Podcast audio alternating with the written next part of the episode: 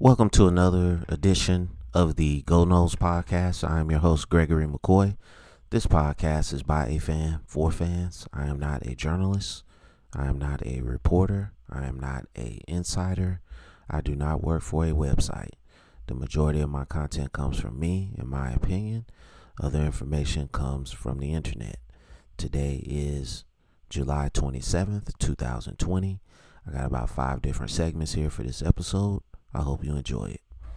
All right, lead off segment for this episode was inspired by an argument at work last night um, that I had with a uh, coworker over the phone and in person. Um, who has the best food in the country? Now I can't obviously I can't speak for the whole country, so obviously I'm just it's like just in my opinion, like restaurants that I've been to throughout my life. And I gotta say, man, and I'm not sponsored by this restaurant.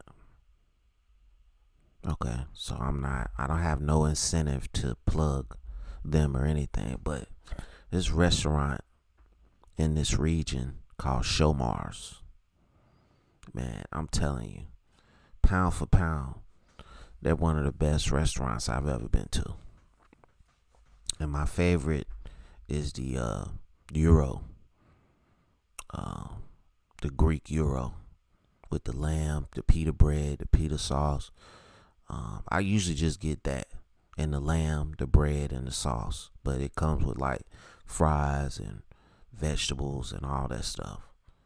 But they've got all kinds of stuff on their menu, man. Burgers, chicken, fish, salads.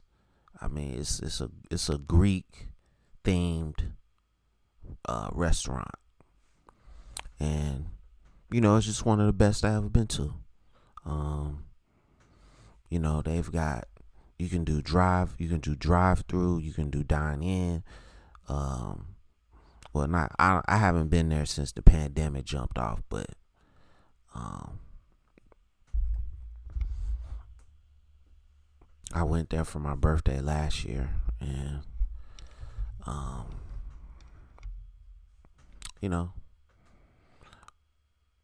I'm not even gonna talk about what the other person at work was saying because it doesn't matter. But I'm just saying what restaurant I like, who I think is the best in the country. I don't really need to taste anybody else. When I want to go out and do something, I go to that restaurant. So if you have a favorite restaurant, favorite food, whatever, um, chime in and let me know, man. Um, next segment Big screen TV phenomenon. Is it over?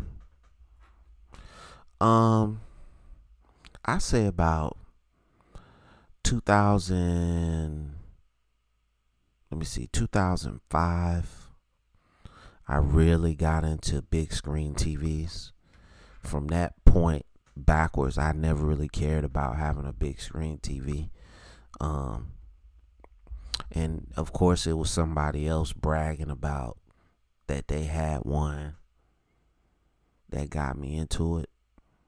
And cuz I was just like I had a I had like just a basic old school tube TV and I was happy with that. I was just like whatever, you know.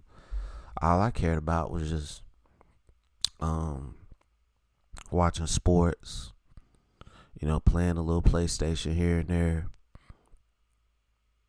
And that was it. And then you know, one of my um it was actually my manager at my uh one of my old jobs. He was like man if you upgrade to a you know a flat screen tv and you know the graphics are to be so much better um on your playstation blah blah blah. Um then he just started telling me about lcd and plasma and just all this stuff. And um, it was crazy, man. I became obsessed like with with contrast ratio and 720p and 1080p like you know and then finally I, I want to say in 07 because I had been like waiting for a deal and it really wasn't a deal but I had been waiting for a deal for like months and I just this is how this is how long it's been. I went to Circuit City and bought my first big screen TV for fifteen hundred. And you just think now you could probably get TV, you could probably get flat screens for your whole house now for fifteen hundred every room. I paid that for one TV. It was a forty-two inch, uh, sharp LCD um, it was pretty good too. Um, had three HDMI ports. Um, pretty good contrast ratio. Um, but I, you just don't hear people obsessing over TVs now, like it was back then. It was just like you be at work and just everybody's like, "Man, I gotta upgrade my TV." It was just a phenomenon. Smart TVs really hadn't hit it didn't smart TVs really didn't hit until like 2010 with all the apps on them and all that crap, internet on them and all that. I want to say I want to say that that TV had an internet port on it, Ethernet port, but I could be wrong. I don't remember. Um, because when they when big screen TVs first hit, in 2000, I mean, you was, you was talking like five, six thousand dollars for a 42 inch. Then five years they came down to 1500. Then another five years in 2010 they came down to like 600. Now, I mean, you can go get you a a 70 inch ultimate high definition TV for like 800 bucks. It's insane. So, um, let me know what you think about the uh, big screen TV phenomenon. Is it over? And let's move on to the next segment, which is entitled This is the Florida State stuff now. Uh, over or under 5,000 yards of total offense for the Florida State offense. Um, I think I think 5,000 is a good number. Um, I don't see. I think they're going to be more of a throwing team than a passing team. So I could see them throwing for 4,000 yards and maybe running 4,000. I don't. I think the offensive line needs tremendous help, tremendous work. Um, these guys need to get in the weight room. They need to somebody need to to uh, set a fire up under them. But I I think five thousand yards of total offense is the right number. Um, I just don't see this being a run first team. I think this is going to have to be a throw first team. And I think you need to get your screen game going to get to those 4,000 yards. Um, but if they go over that, I'll be surprised. I mean, we did the points per game last week. I think it was 24 points we were saying. So I, I think those are modest numbers and modest expectations for this offense. I don't think they're just going to come out you know, day one, guns are blazing. Cause um, you know, your most dominant offensive lineman is a run, is a uh, run first offensive lineman. Like he's a better run blocker than pass blocker, so I think you're gonna have some issues. But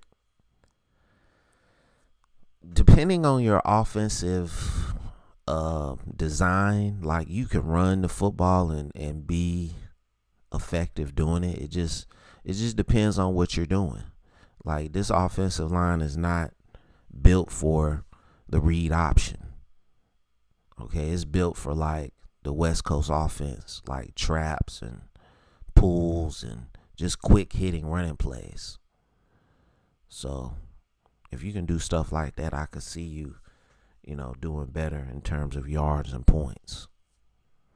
Um, so let me know what you think about that segment. Next segment. Next segment.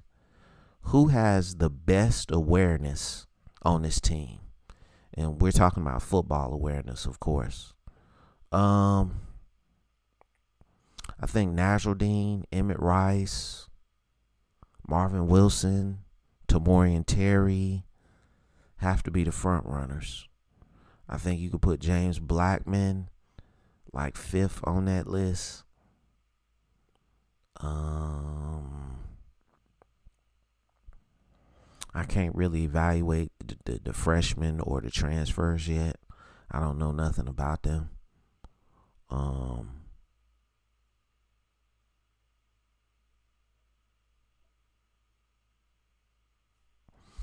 But I would say if I had to just pick one guy, I would probably go Nasirildeen.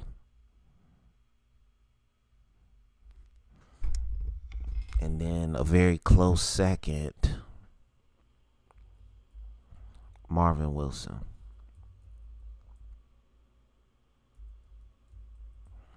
Um, and maybe maybe I flip flop those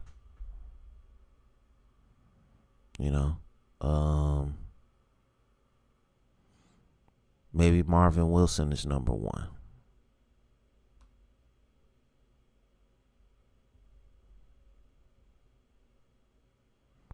Um, I mean, you wish you would wish that a lot of players on your team had good to average to good awareness, but you know, unfortunately, it hasn't worked out like that.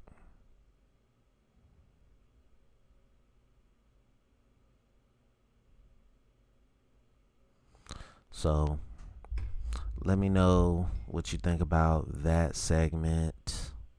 Coaching, uh, I mean, um, I'm about to read the next segment. Who has the best awareness uh, on this team? Um, going into the next segment. Grading Norvell while at Memphis. All right. And, um,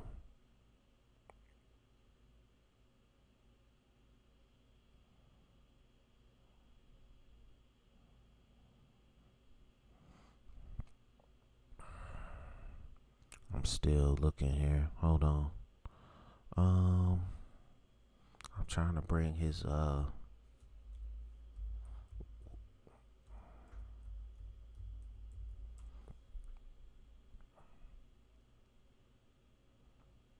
Again, this guy's only 38 years old.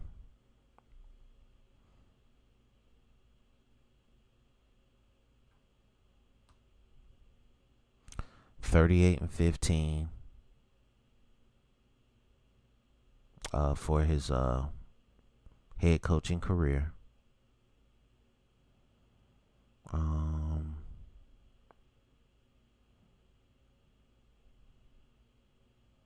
I mean, his offense was pretty prolific, man.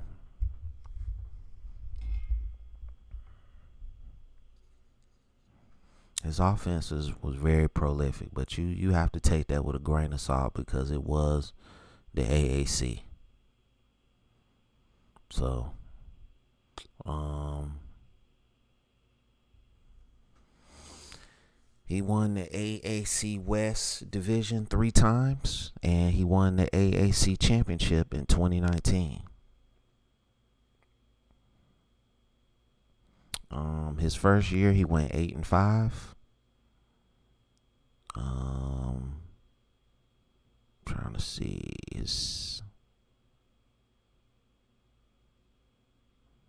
second year he went 10 and 3 and we know last year he won the AAC championship. And they went 11 and 1 uh,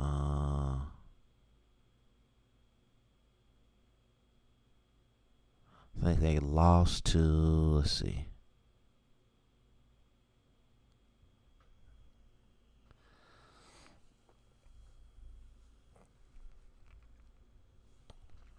I want to say they lost to Penn State in the Cotton Bowl. Let me see. Let me look this up just to be safe. No, they. Oh yeah, they lost. Fifty-three to thirty-nine. Yeah. I mean, but that's. I mean, putting up thirty-nine points against a Power Five team. That's that's pretty prolific. Um. So if I'm giving Norvell a grade for his time at Memphis, and I'm not a Memphis football fan, I would say a B plus. You know, obviously, if he had them undefeated and in contention for anything, um, like playoff wise, I would have gave him an A. But I would say a solid, um, solid B plus, borderline A. Um, you know, if he can bring that same magic to Florida State, man, we're gonna be in good shape.